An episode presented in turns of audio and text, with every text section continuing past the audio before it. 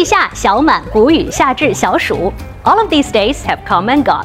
This leaves us at Great Heat or 大暑 the last solar term for summer. It usually coincides with the Sanfutian or the dog days of summer, the hottest days of the year. In China, Turpan is a tourist destination that is known as Fireland. In the well-known Chinese novel Journey to the West, 西游记, the Monkey King knocked over a kiln in heaven.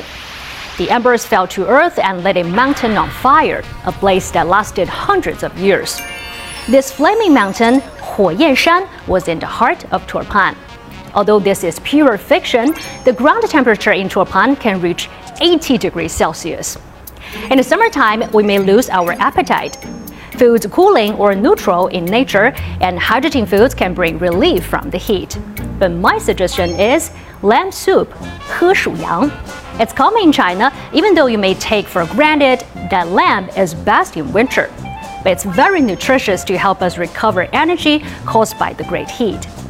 Here in Shanghai, you can find delicious mutton or lamb in Qi Bao Asian Town in Minhang District. And during Sanfutian or the dog days of summer, foodies are eating lamb for breakfast as early as 4:30 a.m. As for me, I prefer staying in bed. But just in case, here are two yummy options for you. One is Qi Bao braised lamb, Qi Bao Hong Shao Yang Rou. It is said to be a favorite of Empress Dowager Cixi. The other one is Qi Bao boiled mutton, Qi Bao Bai Chie Yang Rou. It represents the best original flavor of mutton. You can always see tourists lining up for these dishes. 大暑到，雷声高，细雨阵阵润心潮。愿你大暑心舒畅，大暑快乐！